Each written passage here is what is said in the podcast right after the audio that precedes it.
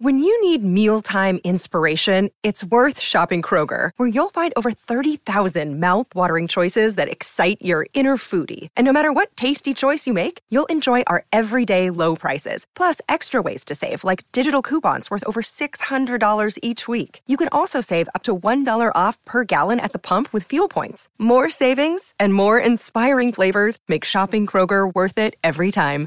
Kroger, fresh for everyone. Fuel restrictions apply. Action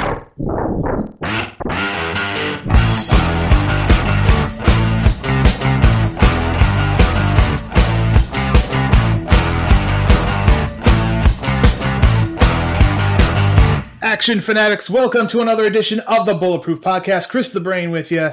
And Chad, I have a question for you. Are you back? I'm here. I'm listening. Are you back? Oh, that's the question. Yeah. Uh, the answer is yeah. Yeah, I'm back. Yeah, it, it was you. You didn't take my uh No. my bait. I there, think I'm back. but- Well, Oh, the John Wick thing. I get it. yeah, there it is. There it is. And So- yes, back with us once again. So Ryan. Ryan Campbell is here. Thank you, thank you. I got what you, I got. I picked up what you were putting out there, Brain. Yeah, yeah, and uh, I had no want- idea. Well, th- th- that's you know, that's par for the course for us. Uh, we make a great team. Uh, yeah, and I do want to thank the Toy Man for uh, joining me last time and filling in for you as both the co-host and the special guest, Chad. And and we have to let the fans know that about three days after you guys recorded, I contacted you and said, "Hey, Said you were ready to record. Yeah, I'm ready. When are we going to record?" And you're like, "We did three days ago." yeah, because Toyman Oh, was not going to be available, and I could not trust that you would have been available in three days, let alone that Mhm. day. So we we just we we carried on with. I felt if WWE could run without Vince McMahon, the go. Bulletproof Podcast could run without Chad Cruz for at least one episode. So Well, if there's any person that this site could run without, it's me. Okay. well, I, I I'm not going to say anything. No comment. We weren't even sure if this one was going to get recorded up until about 20 minutes ago. right.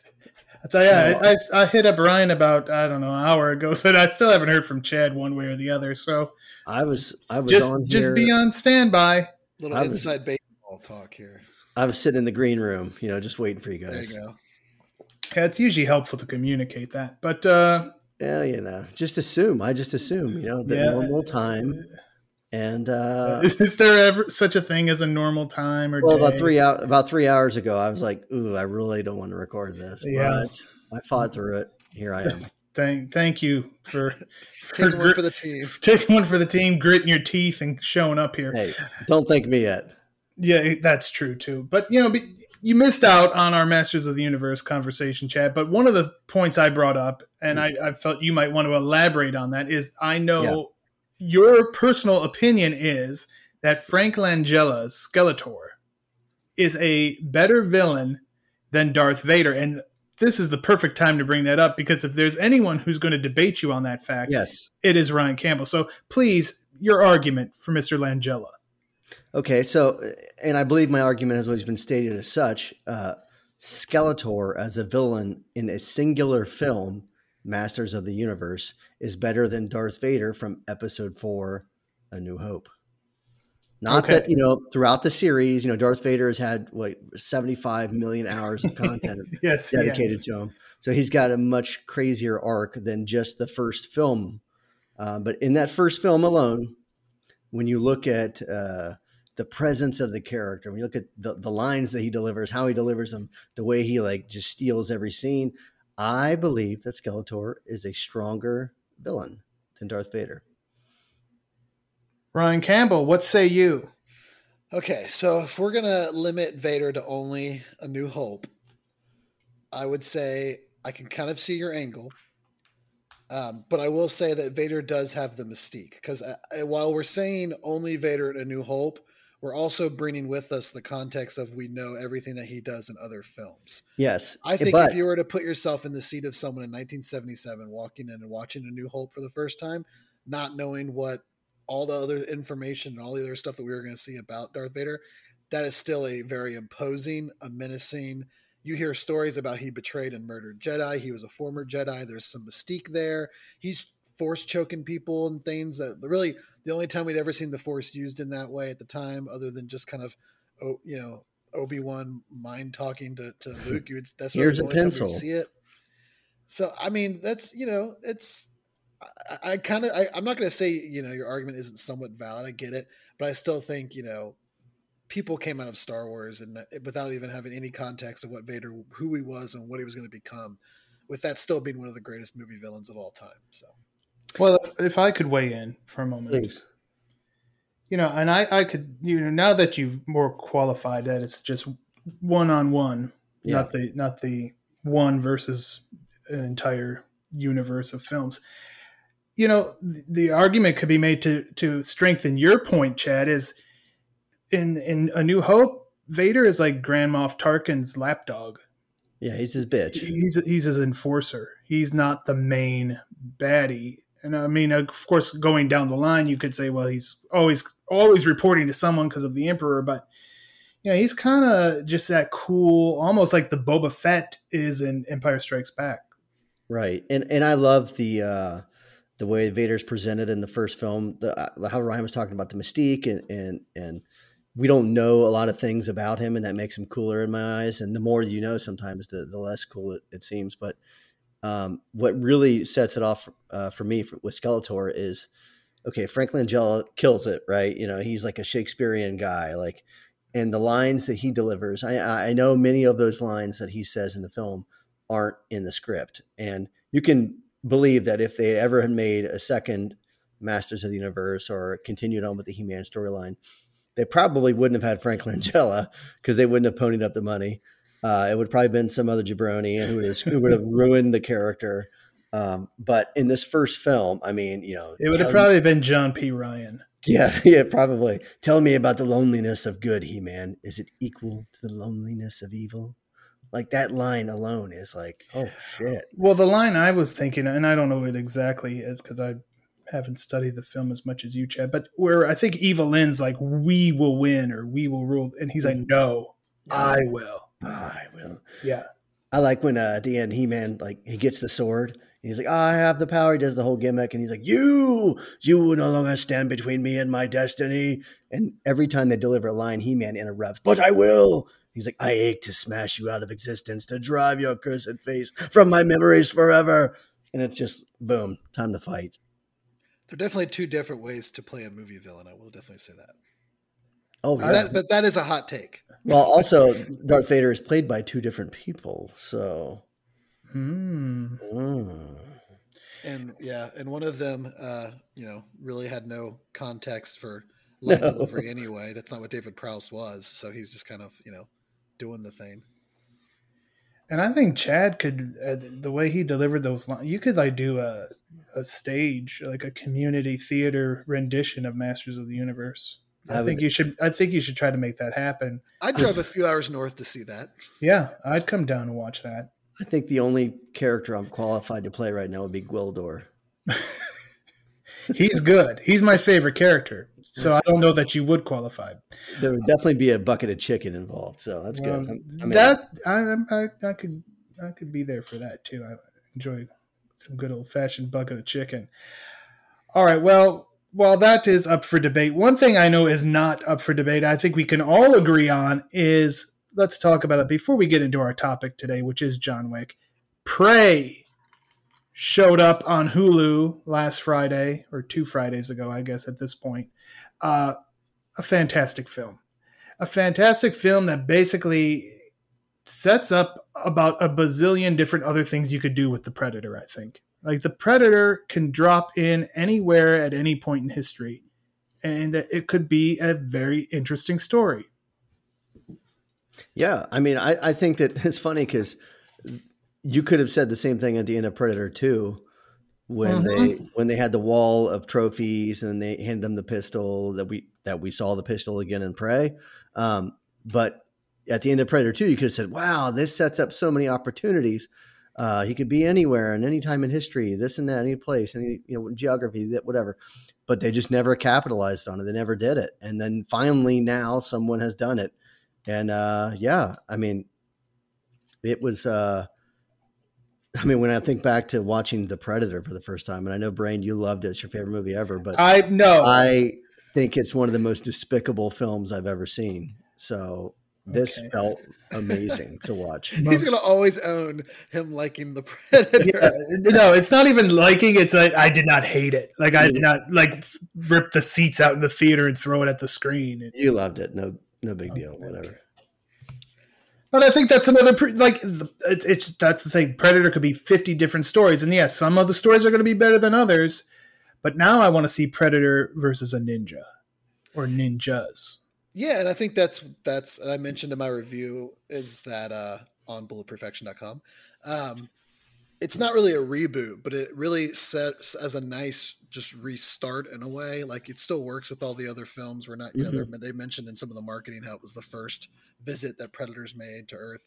Um, but yeah, it, it kind of brought it back, refocused it, brings it back to a kind of ground level, and you know, showed that not everything needs to be, you know, MCU level CGI fest grandmaster, you know, things. It can be just a, a simple character story, um, you know, set in a cool environment, and you drop a badass alien in there, and people will watch it. I certainly had problems with the film, of course, but but they're much smaller than than any Predator film I've seen in a long time. So, um, yeah, I mean, I I enjoyed it thoroughly. Um, I, I, I still wouldn't rank it in my top two, but certainly it's probably three. My, my favorite was I'd mentioned in the review how I could already see the the YouTube thumbnails that were coming from uh, a certain uh, corner of YouTube film criticism, and I, I, think this with by Saturday afternoon I had text Brain a picture of like three of them, and uh, I was I was right on it with that prediction. Yeah, obviously, no, you know, you're always going to have your contrarians or people who will find fault and have to shout it from the highest mountaintop or YouTube, whatever comes first. Uh, so there is that. But uh, you, you want to hear one of the problems I had? Please. And this is like not even important at all.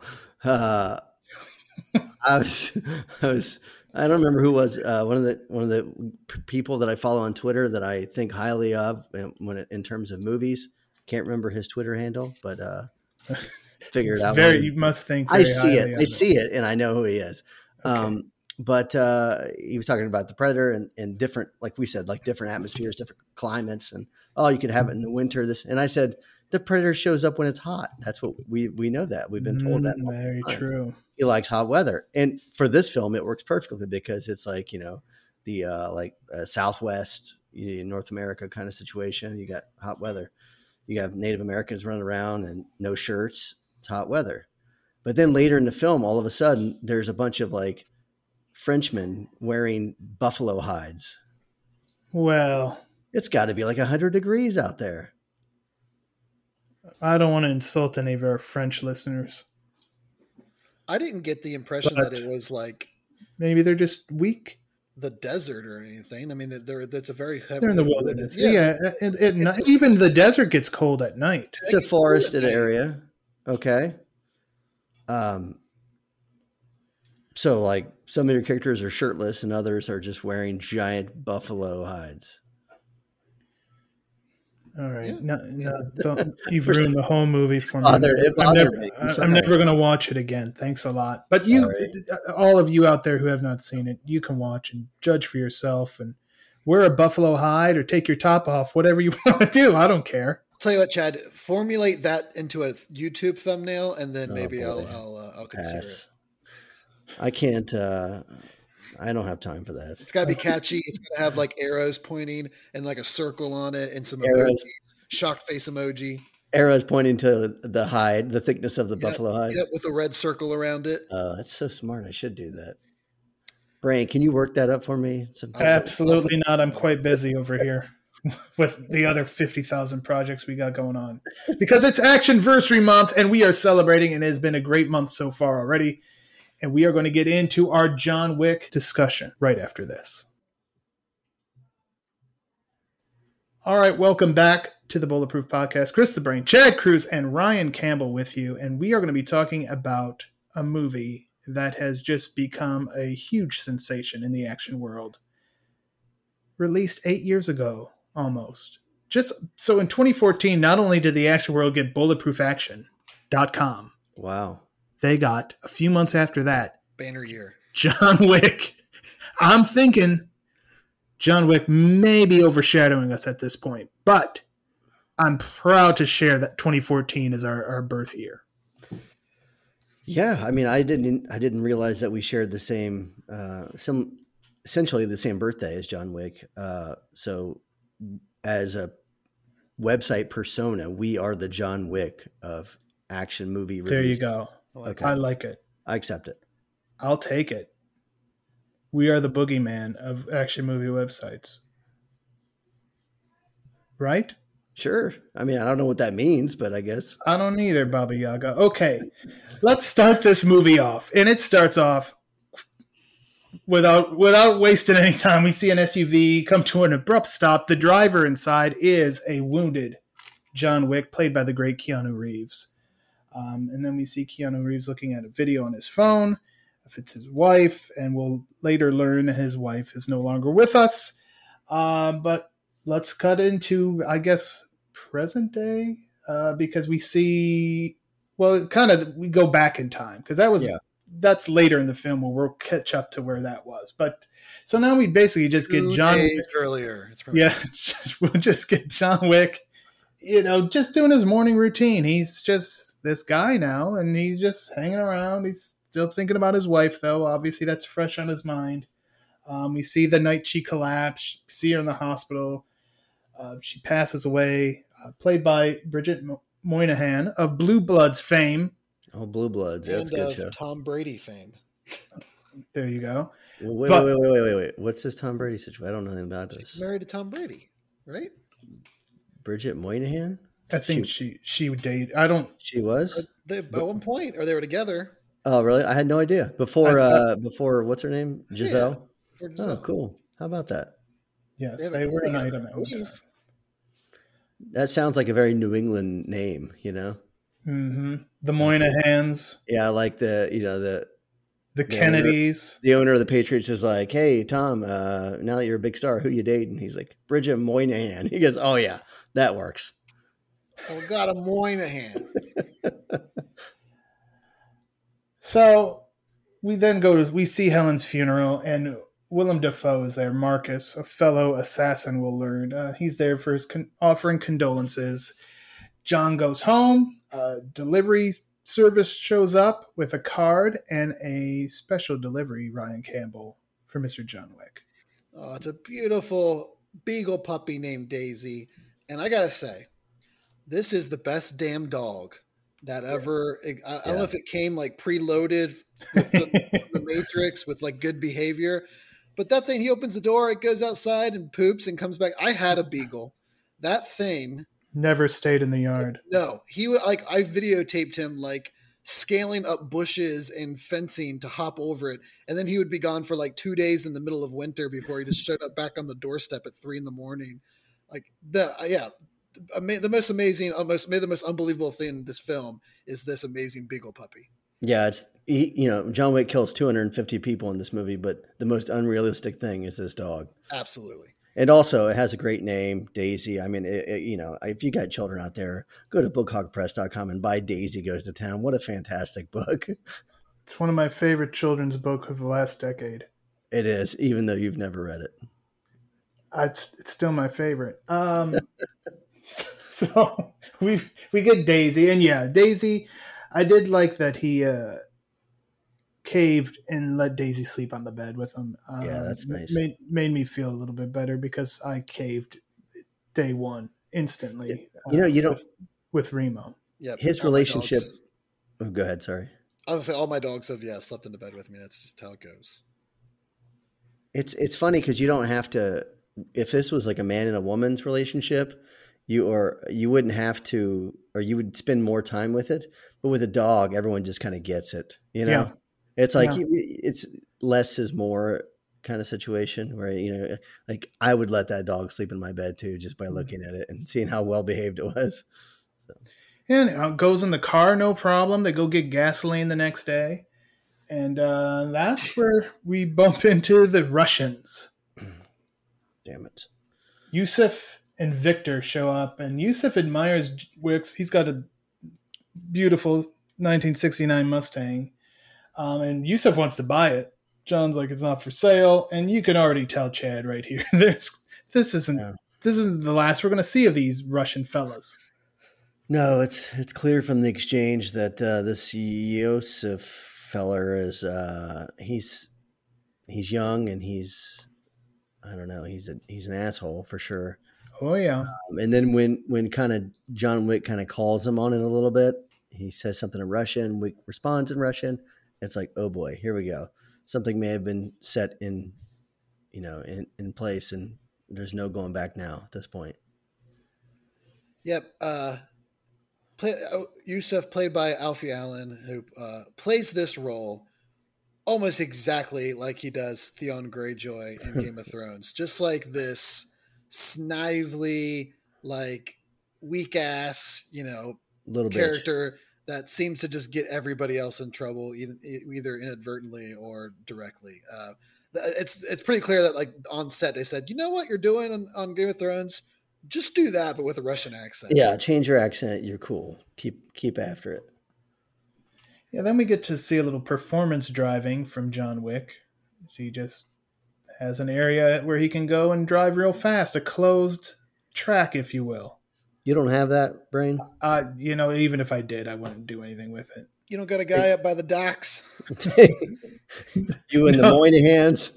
no, old, I don't know any Moynahans or have a guy at the dock. Take the old Nissan Rogue up there and spin a few tires. See if I could flip it. Oh god. So he does that. We go back home. The dog has to get up in the middle of the night, which that's probably the worst thing that dog did. But I don't think he had to go. I think he was being a good guard dog because he knew there was some trouble in the house. It's true. I think so too. And there was trouble in the house because freaking Russians were there. And Ryan Campbell, a horrible, yeah, scene. horrible, horrible. Scene. They, probably the worst scene in the movie. And, and, and to to uh, to Chad's part earlier, it, it's kind of funny that of course, you know, everyone knows they killed John's dog and it's heartbreaking and, and just terribly sad. And I think they made the dog CGI there at the end or whatever look like super fake, just almost make it seem less sad because the more they made that dog look real, the more devastating it would be. But the funniest part is you don't question for a second. He had his dog for probably less than 24 hours, and you don't question for a second the attachment he had to this dog. But to to Chad's point, if it had been like a, a, girl, you'd be like, he didn't even know her for 24 hours. He wouldn't give a shit. well, died. yeah, we learned that in Death Wish 3. Yes, obviously. You know, uh, Katherine Davis, you know, they were bumping uglies one minute. She's rolling down the hill, blowing up the next. He just walks away because he's Time Paul, Paul friggin' Kersey. You don't care about this woman. You got to move on, Paul. and he did, and he does. Good for you, Paul. All right, so we get we get this horrible thing. John's knocked out. The Russians then take the car to Aurelio, I believe. Sure. I don't. John Leguizamo is who it is, and uh, John rec- he recognizes that car. He's like, "Oh no, no, I don't want this crap here. My my, do you get this? This is the hottest of hot cars there's ever been." Yeah, this yeah. is like the, the first member of the cast that we meet uh, who kind of goes into this extended universe that John Wick has created.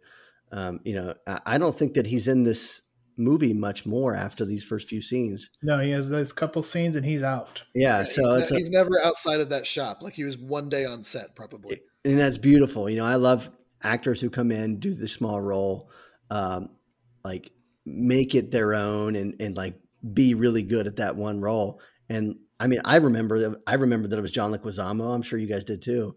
Um, but yeah, it's a it's a cool little spot, and you just have to know that these underworld people have their hands in everything. So it, the fact that he recognizes that it's John's car is, is pretty cool. One of the one of the, the, coolest things about this movie is the way that, and we talked a little bit about this earlier with Darth Vader, just differently, but the way that it sets up the the character, the hero in this particular case, and gives him credibility without and at this point all we've seen Keanu do is mope around and like pet a dog. Get hit with so, a and, and, and all we yeah, all we've seen is like these feared people, these like titans of under organized crime literally, you know, quaking their boots at the, this guy's just or even the the very idea that that could be his car. So like, and and it's probably three or four people that we see a similar reaction like that before we ever see Keanu Reeves' character do anything remotely action oriented. Right. Like the way that it builds him up as this mythical just legend of, you know, the underworld before we even see him fire a shot is just masterful storytelling. Yeah, I mean it it's it freaks Leguizamo out so much he actually hits Yusef. Um, and then when John shows up, you know, he's like, uh, yeah, Yusef took the car, and guess who he is? Viggo's son. And Viggo is the big crime boss who John Wick used to work for, Chad. So the plot is definitely thickened here. Yeah, and, and you know we we learned this from Viggo. You know, Viggo calls Aurelio, whatever the hell his name is, John Leguizamo, and it's like, "Hey, I heard you hit my son. You know, I want to know why this happened because I'm going to kill your ass." Right. And all he has to say is, "Yeah, he killed John Wick's dog and stole his car," and it's like, "Oh, yeah, that's, that's it. it. Boom, done. Now I know why. Hit him harder next time." And uh, yeah, we, we, we, I don't remember what point it, it is, but we learned that the the last job that John did was for Viggo. So yeah, and and he it was kind of a deal. He didn't he didn't think John would be able to accomplish it, so he gave him this impossible task. They could like, okay, yeah, you could leave, you could retire if you do this crazy thing that's impossible to do. And John Wick did it, so he kind of had it like, oh, I guess you got to go then. And it's John the, Wick thought he was out. And it was the the task that he completed was the one that created this, you know, this uh, this whole empire, his yeah. whole empire of crime that Viggo now runs. So Viggo gets uh, some time with his son now, Ryan Campbell. Yeah, he gets some tough love. Um, you know, no one knows more what's now been unleashed upon them than Viggo. So uh, he gives him a nice little punch to the gut, which almost immediately causes him to vomit, which is interesting. Um, but yeah, we also get a little bit of uh, Mr. Mayhem, Dean Winters in here playing the uh, character Avi, which I guess is like one of his, you know, it's like bodyguard cons- or, yeah, bodyguard, consigliere, maybe. Yeah, I don't know. He was, I don't know, but uh, you know, you, you know him as Mr. Mayhem from the car insurance commercials. Uh, but yeah, he's there too, and, and yeah, Yusuf uh, is is pretty pissed off. Or uh, um, Viggo, Viggo is pissed off and uh, you know tells him that it, it, the only chance he really has now, since there's really no way he can make things right, is to try to you know take the boogeyman down. Right, Baba Yaga, the boogeyman. But yeah, he's, he's like he's even worse than the boogeyman. He's the guy we would hire to go kill the boogeyman. Yeah, that's cool. Again, yeah, just adding to that credibility before we even. And then, of course, the the famous pencil story, killing three men with a pencil. Right. Pretty impressive. I like. to admit, I saw the Rick and Morty uh, bit kind of mimicking John Wick before I ever saw the movie John Wick. so it kind of worked reverse that I'm watching all this and I'm thinking about Pickle Rick running around a uh, a office building, you know. And that is that is something I did forget to mention. This is Ryan Campbell's first time watching this movie. People. Holy shit. Yeah, I know. Can you believe that? And uh, I, I, don't know how many times it was on TV or and, and some a of this uh, side note all three of us had a really big problem finding where the hell to watch this movie. It's not. I know. maybe two of you did. I have it. I have it on Blu-ray. Yeah, I, I don't. So do one of us then, jackass. No one's got it streaming, which is annoying. I had to, um, uh, you know, find alternative means to watch it, uh, and then actually my, my, my sweet my sweet sweet daughter, you know, uh, I had her with me last night. Mm-hmm. She wanted to watch a movie, curl up in bed and with me and watch a movie. So we watched John Wick. Oh boy! And uh, you know, she she definitely you know she watches a lot of YouTube, so I figure there's probably nothing that's too bad in this that she hasn't seen or heard. She she loves uh, Five Nights at Freddy's is like her favorite video game. Yeah, that's yeah. pretty screwed up. Yeah, so, she, so, I figure she's not going to see anything in this that's going to cause any you know, huge harm. But this I will add to the scene that's coming up in a little bit when they, you know, when the guy's cleaning up all of John's hard work and they're right. throwing saran wrap bodies into the back of a of a moving van. Her her comment, and I just started out laughing. I put it in my notes, and she said, "Well, that was a pleasant montage." oh my gosh! So it was a good movie night here in the Campbell household. Props to Emmy for using the word montage. Uh, oh yeah, very happy to hear that. Um, so yeah, Viggo tells Avi like get a get a bunch of guys to go over to John Wick's house. We just gotta nip this in the bud. Uh, but that doesn't quite happen, Chad. No, you know, as you would expect to happen, you know, we've we've been building up this character as more than a man. He's such a total badass, and now we finally get to see him in action, and he doesn't disappoint us. Uh, I've used this strategy many times. I try to build myself up in this way uh, before I ever have to do anything, and then the moment I do something, they're like, "Oh, okay, you're full of shit." Then, but John Wick actually fulfills, you know, all the all the promises we've been given. So yeah, it's a, a ridiculous scene. I mean, there's it's just pers- guy after guy coming into this building, and he's killing them in such a diverse ways. It's like stabs and kills and neck breaks and uh, shit. I don't even know throwing people through windows, and it's uh yeah, it's like a fun house, but for murdering people. Exactly. And we should mention how committed to this retirement John Wick. He actually buried all his equipment and puts like in the basement floor in cement. Oh, so he had to like get the sledgehammer out to get his stuff that was buried for what I'm sure he believed would be forever, for all time. It does I mean, beg the question that you're you're I mean it's kind of funny that like, okay, I guess I still need to keep these things here because you never know. Right. I'm also going to encase them in concrete, so it's ridiculously hard to get out if I ever do. Like, it's it's this weird kind of middle ground of if you really were done, why wouldn't you just throw them into the ocean or something? Right. On the same side, like in the back of his head, he probably knew at some point, you know, he had too many skeletons in the closet for it never to come back up again. Like remember at the end of Top Gun when when Maverick throws Goose's dog tags into the ocean I bet he wishes he had buried him because he had no idea. Like 40 years later, there was a sequel. he could have given him to his son. He's like, shit. I should have buried him. Coulda, woulda, shoulda. That's what you got to say in that situation. So all this causes a ruckus. The cops show up. Jimmy, Jimmy, the friendly cop, shows up. Obviously, he's been down this path before with John Wick just checking in, making sure everything's good, wondering if John Wick is back in action. Um, and John's like, no, just kind of cleaning up or tying up some loose ends or something he says there. Another um, moment that again, like, just helps add to the credibility of how big of a character, you know, John Wick is. That that the the police force knows, like, you know what, just let him do his thing. You know, he's he's He's not if he if he's involved in something like it's probably bad dudes anyway, or You're right, bad guys know, killing bad guys. Just let yeah. it go, just the other way. And then you you brought it up with the uh, the cleaning crew. I, I I when I first saw this movie, I thought I to go back to Paul Kersey. I'm like, man, how much better would Kersey have been as a killer if he had like this cleanup crew? Yeah, come in after him and everything. Led by business led by David Patrick Kelly. Yeah. A legend in the action game. A BPA legend.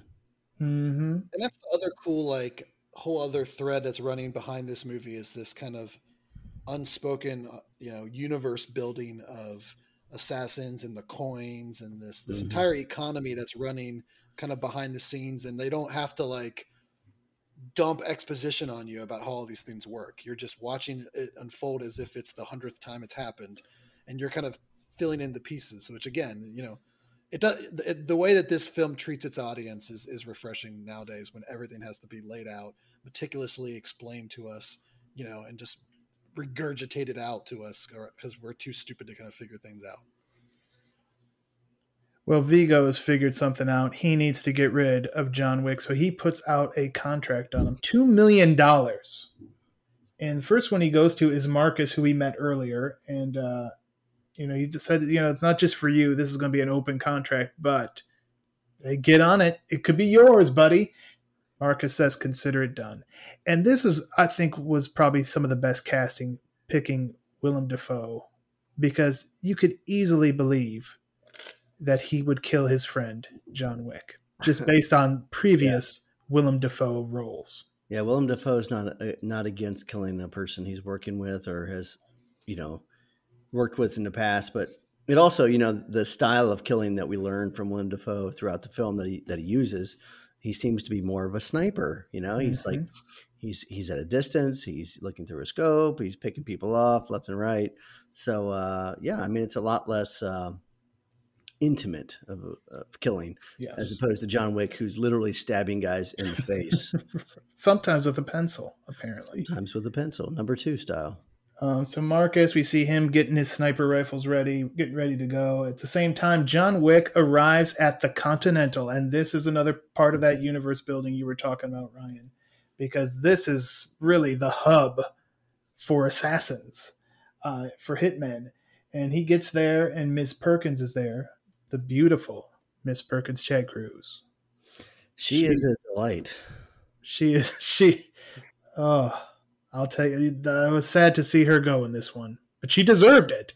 But oh, we'll yeah. get to that. We'll get to yeah. that. But yeah, Adrianne Palicki, uh, she's in there. She's right before John checking in at the hotel uh, with the manager, and uh, you know John's kind of hasn't been there for a while. He's been out of the game for a while. Notices some renovations, but one thing has stayed the same, Ryan Campbell, and that is the owner of the Continental, Winston and this might be one of my favorite characters in the whole John Wick universe.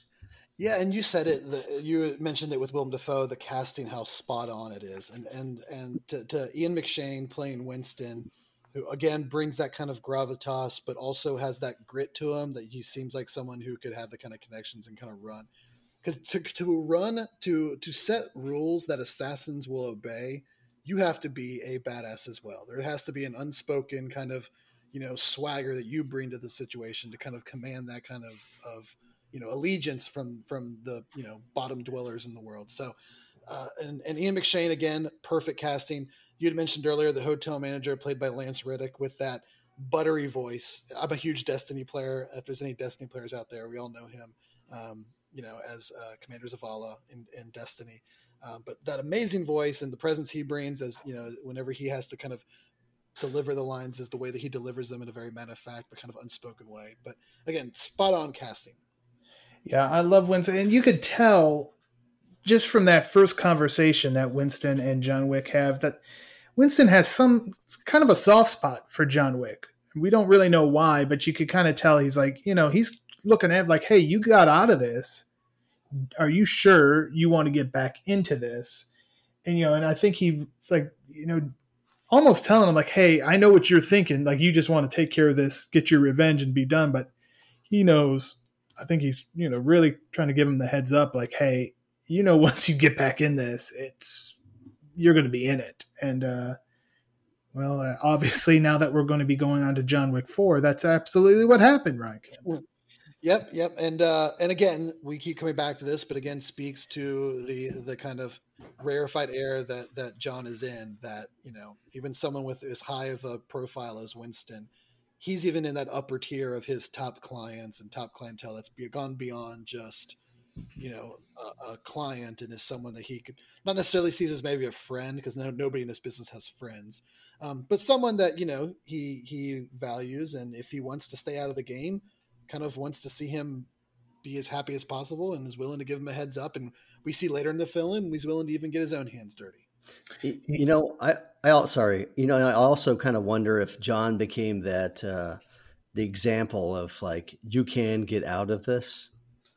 You know, because he hadn't been in the game for a few years. It was like, oh, like you know, you can be a, a assassin and, and a hired killer and stuff, and then you can leave the game at some point uh, because someone's done it. John Wick's done it, but yeah. now that he's back in it, it's like, oh, uh, this could be bad. If you come back in it, like, be prepared to be full. 100% back into it. Yeah, because that is one of those things, I mean, that we've seen in movies time and time again is like if you're a hitman, you're getting paid quite well, but it never ends well for you. Ever.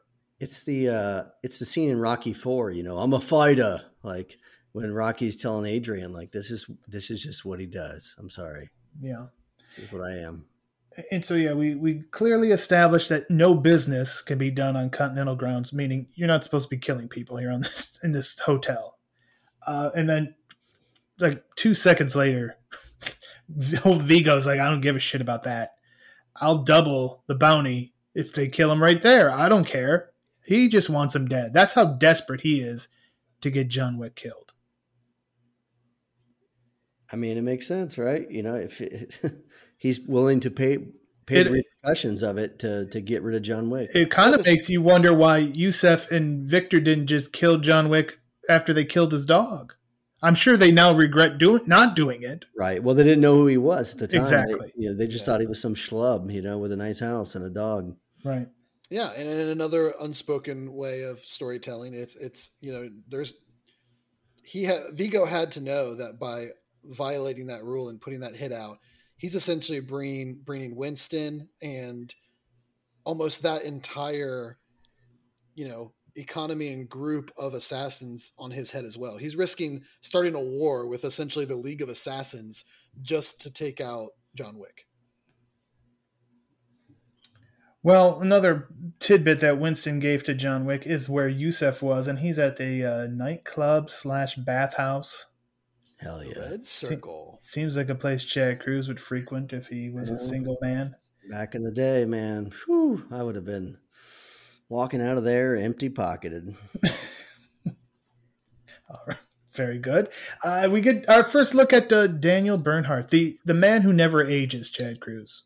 He's a handsome fella, and he, like you said, he he's looked good for about thirty five years now. Uh, he looks exactly the same as he did in Bloodsport Two. He does, and you know what? I, I, I enjoy him as an actor and as an action guy, and and it appears that since John Wick has come out, that he's had like this career resurgence, which is great uh, we need these old dudes kicking people's asses a lot, you know, because it it bodes well for me because you know I'm I'm no spring chicken. And the older you get, yeah, the more you respect the old dudes who can still kick ass. And the better I get is what you're gonna say. The older okay. I get, the better I get. Sure, we'll go with that. We'll, we'll go with that. So yeah, um, you know, and so Daniel Bernhardt, he plays Kirill. He's he's there to protect Yusef. Yusef's like, I'm not scared of the boogeyman. Well, you should be dumb shit. You should be. this guy. I can't wait till he's dead. well, give it time. Francis the Doorman. Boy, was he a familiar face, huh, Ryan Campbell? That's right. Uh, you know, it was the same guy that played Super Shredder in Teenage Mutant Ninja Turtles 2, Secret of the Ooze. I think that's the only other thing he was in. Correct? Yeah, what a pittance. Oh, Big Sexy was out there. Dude, I don't think that was Big Sexy's voice, though. Um, but. Uh, Mr. Vic. He did a Russian accent in Punisher too. That is true. He, did yeah. though. So maybe it was. That's maybe my favorite, my favorite Kevin Nash role has got to be the Punisher. Maybe I will. You know, Kevin Nash has a podcast that's doing quite well. Maybe I'll send that question in. Did did he do his own voice in John Wick? Every retired wrestler has a podcast. Well, just about. Does the Honky Tonk Man have one yet? I am surprised he doesn't. He He's just shit, never, He's he never just, retired yet. He probably doesn't talking. A, That'll be what it's He called. probably doesn't talking. have a computer, to be honest with you. He probably doesn't have the setup or the patience to do it. No, no. Absolutely. But if he had one, he'd just shit all over everybody. and tell, and, and tell Conroy tell stories that don't have any that don't make any sense. So you know what? I, I can't wait till we get some wrestlers on our podcast. It's all you know what I think that could happen at any time now. I may have spoiled it on the last episode where you weren't at, but we'll we'll we'll let you know by the end of the show. Uh, so yeah, it's Kevin Nash, Big Sexy, Diesel, Big Daddy Cool, call him what you will, but uh, he is Francis the Doorman. He confirms yes, Yusef's inside. John Wick must like the guy because he's like, you know what? Why don't you take the rest of the night off so you don't have to be a part of what's about to happen, which is not good. It is carnage galore, Chad Cruz. Yeah, there's death and destruction everywhere, and John Wick just kind of just kind of does like the the house tour. You know, he does like the tour that you would do when you're you're looking for a new home, but only he kills lots of people during it. He's yeah. like looking in closets, pow pow, shoots a couple guys, goes up the stairs, shoots a few people, looks into a bathroom, kills three or four guys, stabs a guy in the face. Uh, yeah, Victor. I mean, Victor bad. was like the one who killed the dog, wasn't he? So he gets it real good. Yeah, it, there, there are so many. It, it is. It's a little dark.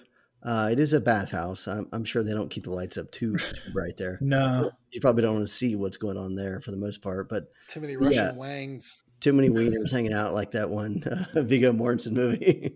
That Chad Cruz loves so much. He made it the first ever scene of the week in the history of bulletproof action. And that we love to see Viggo Mortensen's wang that badly. I'll put that up next week too in the scene of the week. That is probably will because Lord knows you don't do. Sh- oh, wait, wait, wait, wait, wait.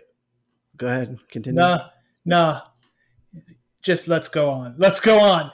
Uh, keep, up the, keep up the good work. Great content. Yeah, good job, Chad. Just do do anything. Just post something on your days, and we'll be good. Mm-hmm. All right, man. A lot of shade. A lot of shade. Yeah, just like the dark bathhouse and nightclub. So we've got uh he gets to Yusef, but Yusef, he's a slippery SOB. He's always getting away. And you get him in his towel running through the dance floor, which is probably not something that happens all the time. People are just freaking out. We do get a little bit of uh, Keanu Reeves, Daniel Bernhardt action, Chad. Just a tease. We'll get yeah. some more of it. Yeah, not the kind that you were hoping for, but this one. What does that even mean? This one, they're fighting each other. but yeah, we get a little taste of uh, those two duking it out a bit. Listen, you you're wanting tastes. You got to say that uh, old Bernhardt there, he kind of gets one up on on uh, Keanu in this one. He so does. He does. It's a so. cool scene because it's like the first time you see Keanu on the ropes. Mm-hmm. Some good booking. That's some good booking. There. It's good booking. It's good booking. So yeah, this allows Yusef to get away, getaway car. John is not doing well. He is took some uh, damage, major damage. He goes back to the Continental, orders a doctor and a drink. Then he's just kind of chilling in bed, uh, letting the alcohol do its thing. And we see Marcus with a sniper rifle across the street. we're like, oh shit, here it comes. This movie's over. but then a, a, a, wild card enters the room, Chad. Wild card, yeah. Old uh, Miss Per- Ms. Perkins shows up, and and uh, Marcus and does yeah does fire one round into in through the window, but it uh it's more of a warning shot than anything. And mm-hmm. and Miss Perkins is showing up to collect that uh, double bounty that that John's got on his head. And you know it's funny because John Wick doesn't seem surprised that she's there, um, and especially knowing that the bounty is doubled, like it's like okay, someone probably was going to do this and go against the rules. But uh, yeah, they have a nice little duke out, uh, duke it out fight and she uses some jujitsu on his ass. It's pretty good, but in the end, of course, uh, John Wick wins. He knocks her ass out. Yeah, and gets her to spill the beans where Viggo keeps all his valuables. Um, and then, fortunately, there's a friendly assassin next door named Harry. What a good who guy. Helps, who helps John out uh, to kind of babysit old Perkins while he goes to church. He'll do a, a great job. Yeah, he did. He did. Now, Ryan Campbell, I know you're a churchgoer, uh, but I bet you've never done what John Wick's about to do. No, and that was an interesting, um, another interesting moment with my daughter um, to explain to her what a front is uh, for okay. a business and or church. This is important. Uh, but yeah, yeah, yeah. John goes all you know. Um, whatever that scene is in the first Kingsman uh, movie in the church where he kills all the churchgoers, but takes out the churchgoers, takes out the uh, the uh, reverend, I guess we can call him, and and makes him lead him down to the uh, the pit cage where all the valuables are stored, and he lights that place up. Yeah, everything. There's there's money, obviously. There's video and incriminating evidence that you know Viggo uses to strong arm people around the, you know, things you would do as an evil crime boss, Chad Cruz. Yeah, it's the things that, like, you know, if you look on my computer, there's a folder that says "Don't open." Yeah, and that's all in that folder. Perfect. Like, yeah. Nobody would ever think to open it. Nope. Or they'd be scared to. All right. Well, meanwhile, while that's going on, poor Harry no good deed goes unpunished as he just gets killed by Perkins. Um, yeah, that was a shame because I enjoyed him. I don't know who the actor was, but uh, he, you know, catch and release, catch and release. Like it seemed like a, a very subtle, like okay, so here's another part of this world. They, it's like a really so you want to earn a coin, do this little job for me. It was kind of a cool scene. Yeah, and, uh, you know, I have to. I have to. My head canon tells me he's an ex detective. The way that he had his gun holstered, he had like the stirrup socks or whatever things yeah, that like those are good. You know, the ex detectives or detectives would wear at home. So I have to imagine he was like a disgraced ex New York detective that went mm. into you know, work. I know at one point, and I don't know if it's still a thing or it just COVID caused it to be put on the shelf or what, but there was talk that there was going to be a series called The Continental. Yeah. Where you would, so that would be a great place to have you could find out about Harry. Right. Like you could, you know, it could obviously be before these movies happen and just build up this whole lore even further where you can have interesting characters like Harry, the disgraced detective who's now a hitman. yeah, I mean, I'm sure you could get uh was it Lance Reddick? Was that his name? Mm-hmm. And Ian McShane on board, and you wouldn't need anyone else. Everyone else could just be one episode, two yeah, episodes. rotating Oh yeah, cast Lance of Reddick will do. characters. Lance Reddick will do anything. I'm pretty sure I could probably get him to like come to my birthday party or something. I feel like that guy's everywhere. Make it happen. Are you having a Are you having a birthday party, Ron? Uh, December, I'll I'll, I'll have Really? Lance uh, call and leave you a voicemail invite invitation. Sid, I, I'd Mr. love that. Chad Cruz, you are hereby invited. I wouldn't answer. I'd I'd like decline it. Of course. I don't recognize this number. Decline. Yeah. Decline indeed. But things are about to get worse. Harry's dead, but John Wick gets picked up. He's he's now face to face with Viggo. And that's where we get the line that uh, Chad Cruz missed on the earlier. Can you just edit that and put it back? Put it in there. Absolutely not. Absolutely not. But yeah, you know, John Wick, you know, gives a little soliloquy about, you know, people keep asking me if I'm back. Yeah, I'm thinking I'm back. And then he's like, tell me, you know, give me your son or die screaming alongside him. Great line. Whew. That was I good. mean, and and then two seconds later, he's got a plastic bag over his head. So yeah, they should have Yeah. just shot him in the face. yeah again you know they they had it they had him but uh now we know for sure marcus with the swerve bro and Yeah. again as as i said earlier you know with willem dafoe i completely expected him to be pure evil but here he was doing the right thing and that was a nice surprise Yeah, I wasn't sure earlier in the scene if if maybe he was gonna take out John, and then when he saw Perkins come in, you know, that was just a momentary uh, thought, or or was it simply, you know, I'm you're not taking poaching my bounty. Yeah. There still was a little bit of wiggle room about if he was actually helping him or not, but this seemed to kind of slow. yeah when he shoots a guy in the head that's about to kill john wick that pretty much defines that he is on john wick's side. Yep. so again something i had to uh, talk through with emmy that that's why we tell that's why we uh, parents tell kids that they can't put bags over their heads. And she even said like oh that's why i can't like put a bag over my head. Yep that's exactly why sweetie. Good job. Way to learn. That's why we're watching this together. exactly. It was a, what it was a- a learning process. what it was a a good bonding father daughter moment.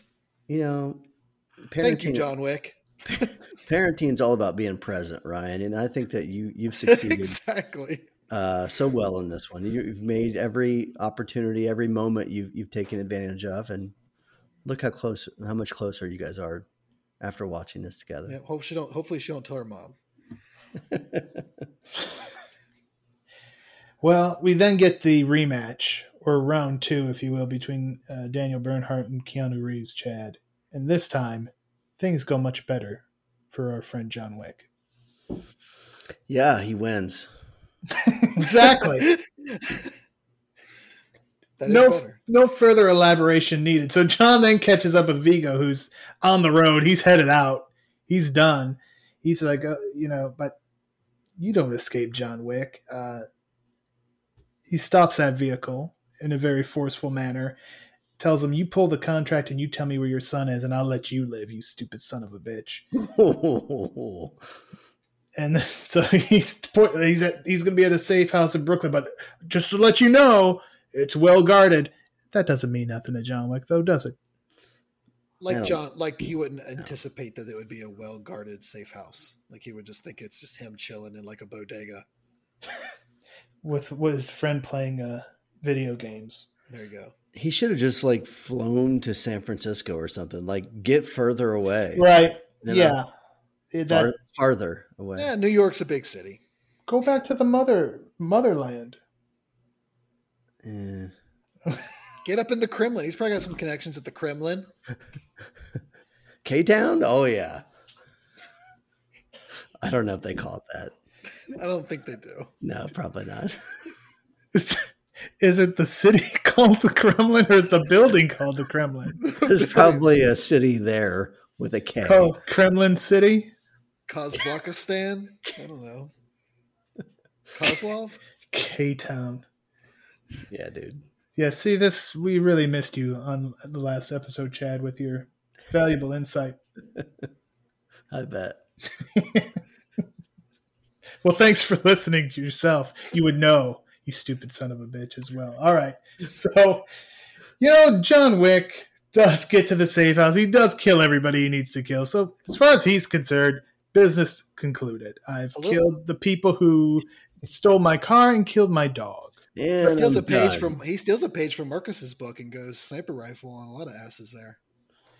Well, you know, John Wick is versatile. He can he do is. he can kill in many different ways. That's why he's the best. Yeah. Yeah, he doesn't have a lot of holes in this game. No. Unlike no. Miss Perkins. okay. What are you laughing about? She obviously has holes in her game. She struggles at certain times. She was a, you know, like John yeah. Wick. Okay, go ahead. Yeah. Yeah, I think you went a different route than me, Brain. You were thinking No, not at all. I just was waiting to hear your fantastic explanation. so, as a parting gift and as to make up for almost being killed at the Continental, they give him a new set of wheels, which isn't too shabby. Uh, and then John meets up with his buddy Marcus to thank him for what he did. And, you know, okay, I'm going back in retirement. Um, and unfortunately, though, that's going to be the last time, Chad, that old John Wick and Marcus, he sees Marcus alive. Yeah, you know, it's really unfortunate. We've learned to to really appreciate Marcus because he's saved his ass multiple times now at this point, and uh, but he goes out like a champ. You know, he gets he gets taken down by Viggo's men uh, and they're kind of torturing him a bit. And Marcus goes out, you know, fighting. He goes out fighting. He like he wants to go out on his own, so he he does his assassin thing and starts fighting back a little bit, but he just can't. He's no John Wick, you know. No. So he gets taken down. He gets killed, and he kind of gets the last word there, though, with his with the way he went out. He's not but, as versatile. He he's a range his, his his a range game. He's not so good in the paint. That's true. That's true. And then you know the next the next scene we we do see as as I was alluding to, brain. Uh, Miss Perkins, she stripped of her membership from the Continental after yes, after, after after what she did. She stripped of it, uh, and they put a bunch of holes into her. She's full of right. holes now. Right, and that's where Winston like like you said, Ryan, early, like you had to know he was a badass, but this proved he was a badass. Like you fuck around in my hotel, you break my rules, you're done. Mm-hmm. Got to make an example now. Make an example, yeah. Doing Who, that. Who's going to be? million dollars is not enough. Well, to, to... I think somebody else does do it, but it's a it's okay. we'll get there. We we got a whole lot of John Wick left to to talk about on this podcast. Um, so yeah, badass scene for Winston. Uh, calls John's like, hey, you know, Viggo, he's got the uh, helicopter fired up. He's ready to get the hell out of town. So you know where the hell John Wick is going. And we now get some vehicular mayhem with mayhem in the car, Ryan Campbell. Oh, boy. That's right. We've got his in his new-ish 2012 Dodge Char- Charger. Uh, yeah, he goes up to Avi, he's a loyal soldier to the very end. Um, but like we've seen with everyone else, you get in John Wick's way, you know, he lines you right up beside him.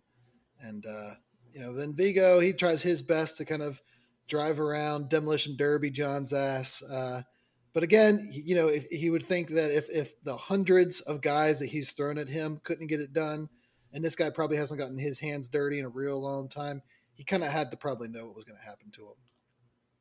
And then Chad, the finale. Mm-hmm. I mean, an action movie trope that I never tire of. Yeah. The fight in the pouring rain. Let the rain fall. And uh, yeah, it's it's kind of two men stripped of everything. No more vehicles, no more guns, no more knives. Well, to begin with, but uh, yeah, we, we're we're back down to our mitts. You know, we're back down to our fists, and we're fighting, and we're scratching, we're clawing, we're we're fighting for survival, just how we all began. And and uh, these two guys who both of them started at the bottom and now they're at the top uh, of their uh, of their games. And you have to know that Viggo, you know, he didn't he didn't like he wasn't born uh, an underground criminal lord or whatever. Like he started at the bottom, and at some point he takes his jacket off or whatever, and he's got some tattoos and shit. So you can tell that he's like he's done some stuff. So at no point when I'm like, okay, Viggo's not going to be able to take out John Wick, but they have a nice little fight. Eventually, some knives are pulled, uh, but it goes down kind of how you would expect, and that's what John Wick on top. You better believe it. Um, and then now we get back to where we started, and we see the SUV. Um, we see the injured and wounded John Wick, um, but, but, he's at like either I don't know if it's like, like the dog pound, an animal hospital, but he gets inside, uh, able to use some of the stuff there to patch himself up. And Ryan Campbell, while he's there, may as well pick himself up a new dog. Steel. That's right. Yep, he goes for another. Uh, you know, this time it's a it's it looks like some sort of a pit bull breed, which is nice. It's always nice to see some pit bulls get some good publicity. You know, they're they're known for being in the uh, possession of you know rough and tough criminals. So it's nice to see a uh, you know I guess a rough and tough criminal get pit bull.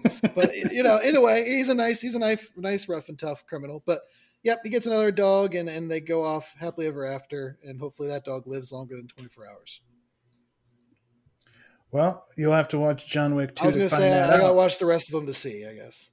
Yeah, get c- catch up because we got uh, John Wick 4 coming out. So yeah, that's it. Chad Cruz, final thoughts on John Wick. Final thoughts. Uh, yeah, just a, a fantastic movie. You know, a, return for Keanu Reeves. He's kind of he hasn't been gone, but he's as far as action films. You know, since The Matrix, he hadn't really done much, and um, this is this brought him back. You know, now he could basically do whatever the hell he wants. Um, and you know, every, how many movies? This this was kind of the diehard there for a minute. Everybody, every movie wanted to be John Wick, um, even though you know, yeah, the gun fu thing. But you know, to me, it's like all right. So like Taken was kind of the the thing for a while. Everybody wanted to do a Taken, and now everybody wants to do a John Wick. But it's for a good reason because this movie kicks ass and it has good villains, good heroes, and, an incredible uh, kind of universe that it builds that we still haven't quite like seen all of it yet. So it's it's a fun concept. So where do where do we think in the you know now that we're four we're four movies into this franchise, where does this put Keanu Reeves up there in, in terms of you know, uh, not just action movie, I guess, but even just genre films and and He's done it in multiple different forms across multiple different decades. I mean, he's got to be up there as some of the tops for sustainability and just you know overall quality of of film. I mean, yeah, I mean, especially if you were born at, I guess maybe the late like if the Matrix was more you you you first saw him in, and you, so you know him from the Matrix, you know him from John Wick. Like to me, to those people, he might be bigger than a Stallone or a Schwarzenegger if they didn't grow up with him. Right. You know, so it, it, all those things are usually based on generation and, and, how old you are and what you've you've seen and and now. But yeah, I mean, he definitely deserves to be. I mean, would he be top ten? I I don't think I could argue that he wouldn't be. And that's without def- even, I mean, Point Break, Speed. Yep. Bill and Ted. I mean, he has quite the the uh, library of you know awesome hits, I, I, and like I said, across multiple decades. Even when you talk action movies, I mean, he's certainly in the conversation as a top tenor. I think. You know, I, I've always loved the idea of Tom Cruise being in there because he's been doing it for so long. But uh, yeah, I mean, there's so many different guys, and you know, let's we we rarely even talk about you know overseas action stars uh, on right. the podcast. So there are so many of them that, Lord, I don't know, I don't know if he'd make his top ten then, but um, when you talk about the the characters that he's helped create, you know, like you said with Speed and with uh, with Point Break and with uh, the Matrix and stuff like that, and of course John Wick, like he is defined um, multiple different types of action stars for a long time. So, and to your point, everyone was copying the Matrix when that came out. So he's had at least two kind of yeah. genre defining pivot points in action films that he's been at the center of. And even Speed, you know, Speed was, you know, quote unquote, die hard on a bus, but it might have been better than, you know what I mean? If you put it out the same year as Die Hard, it's probably better than Die Hard. But it, the fact that it came later, it just made it a little bit kind of second tier. Right. And you know, again, you mentioned it and and it's die John Wick is Die Hard like because so many movies want to be John Wick and plus just movies kind of within that John Wick family like Nobody. uh, the more recent Bullet Train. I mean, these are movies that are definitely inspired by John Wick Yeah. and have that same style. And yeah, this thing just and I remember this movie. I remember seeing the trailer. I'm like, oh yeah, I really want to see that. And it just took me forever to actually see it. Like I don't even understand how that happened, but it just took me forever to see it. And it was one of those movies. Once I saw it, I'm like, what the hell did I wait this long to see this for? Yeah. And that's why when two came out, the day it was in the theater, I was in the theater. Three, I was in the theater. I will do the same for four. And four, I mean, it's huge. Donnie Yen is in there. Scott Adkins, Hiroyuki is in there. I mean, that thing's jam packed. It, it's funny because we, we we brought up earlier about Predator Two. We are talking about the Predator franchise and about missed opportunities and how they missed one. And uh, this kind of reminds me a little bit of the film Smoking Aces, and it's just the way that all the characters and they have this like weirdly defined idea of a criminal underworld, and it's all existing, and uh, things go back years and years and years, and these characters and such but it also had a massive missed opportunity when it had the sequels come out and they never went anywhere. But um, John Wick is the opposite of that. It's Yeah. absolutely going somewhere, and it it it sounds like it's not going to stop anytime soon. Yeah. No, I mean, it, it's again, there's a potential for a series about the Continental. There's a lot of different directions this thing could go in, and and I don't think. I mean, again, I thought it looked awesome, and when I saw the trailer in 2014, but who could have predicted we'd be up to John Wick 4 at this point, and that they would be getting bigger, not like. Okay, now Yeah. it's like direct to video bullshit. Doesn't even have Keanu in it anymore. That's the thing. When they lose Keanu, it all that's that's Right. that's kind of it all. you know. Until they make uh, Ms. Perkins holes, that will be. We'll know at that point that the. the I think they off. may have already made that, but it's not in Really? a mainstream. Maybe movie. they'll maybe they'll go the Mission Impossible route I'll and that they'll up. they'll bring in Jeremy Renner and poise him as to take over the mantle, and then they'll just decide no, Keanu's going to stay. Sorry, our Didn't bad. they do? Didn't was Renner the one in uh, the Bourne Yeah. thing too? Yeah, They- they- yeah, he doesn't work. He, he's not going to work in that. So uh, Did- they, keep, realize- they keep they keep trying to just give this guy franchise. It's not working out. No one, he, you know what? He's like the less successful Rock. He's like the Rock. You know, the Yeah. Rock just shows up. Rock, and, yeah, Rock was franchised Viagra. He, this guy is like the opposite. yeah. Well, there you go. All right. Well, we will wrap things up. Wonderful conversation, gentlemen. But we will wrap things up here on this episode right after this. Chris the Brain, Chad Cruz, Ryan Campbell with you, and we are about out of time for episode 73 of the Bulletproof Podcast. But want to remind you to follow us on social media at Bulletproof Pod on Twitter and at Bulletproof Action on Facebook and Instagram. As I mentioned earlier, it is Actionversary. We are about to hit the eight year mark at bulletproofaction.com. And Ryan Campbell, I know you've got uh, two big posts coming up here that you're very excited about. Yeah, yeah. I was uh, I had Andor as well, but it got pushed to September, so I'll be covering that on my you know my Star Wars beat that I'm known for. But oh yeah, also got coming up uh, the Stallone movie Samaritan, which looks really exciting, and I'm. It's been nice to see it get a lot of publicity. Uh, it had a lot of promotion on SummerSlam. If anyone's watching SummerSlam um, last month, but um, yeah, it's it it looks really cool. I'm de- super a superhero movie with Stallone as like the grizzled ex, you know, again, kind of like John Wick in a way, brought back into the game. So it looks super interesting. And then towards the end of the month, House of Dragon, the big Game of Thrones prequel series coming out. Um, some episodes, I guess, like the first two episodes have been given out to some, you know, early views, and and they- seem to be pretty good. They say it's kind of back to what made Game of Thrones great. So I'm looking forward to seeing it. I'll have uh, full reviews of those. Also, I'll, I'll be taking a look and maybe doing a, a piece on uh, She-Hulk at some point this month, month as well. So we'll see how that goes.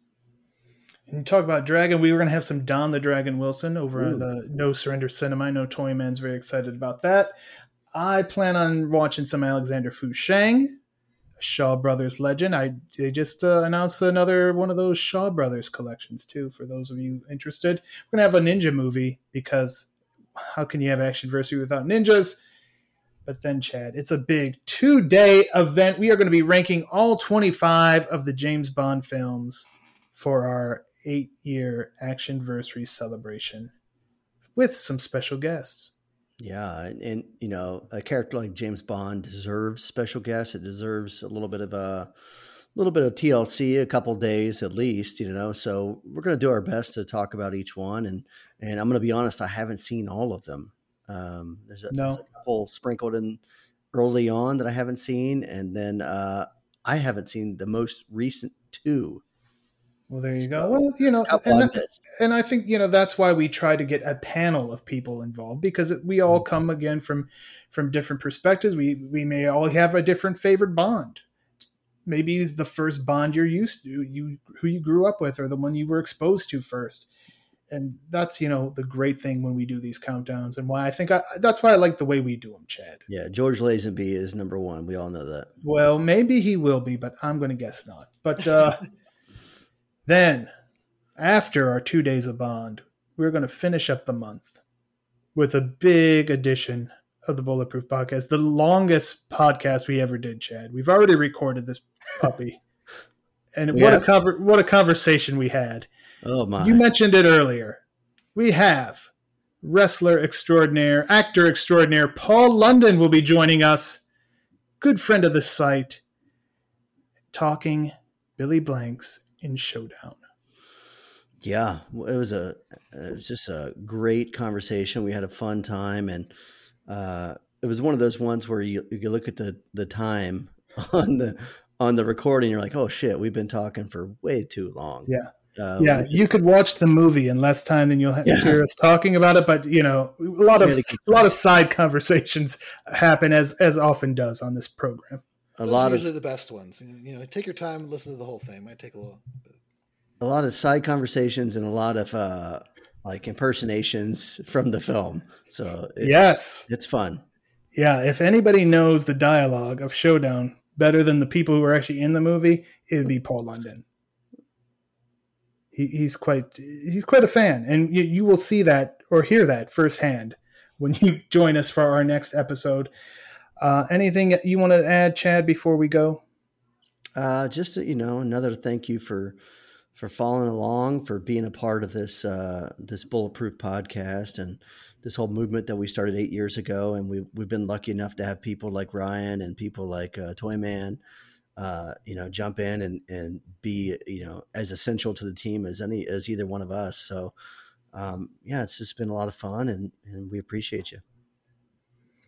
We definitely do. And we want to thank you for listening. And as always, stay tuned for more of the Bulletproof Podcast.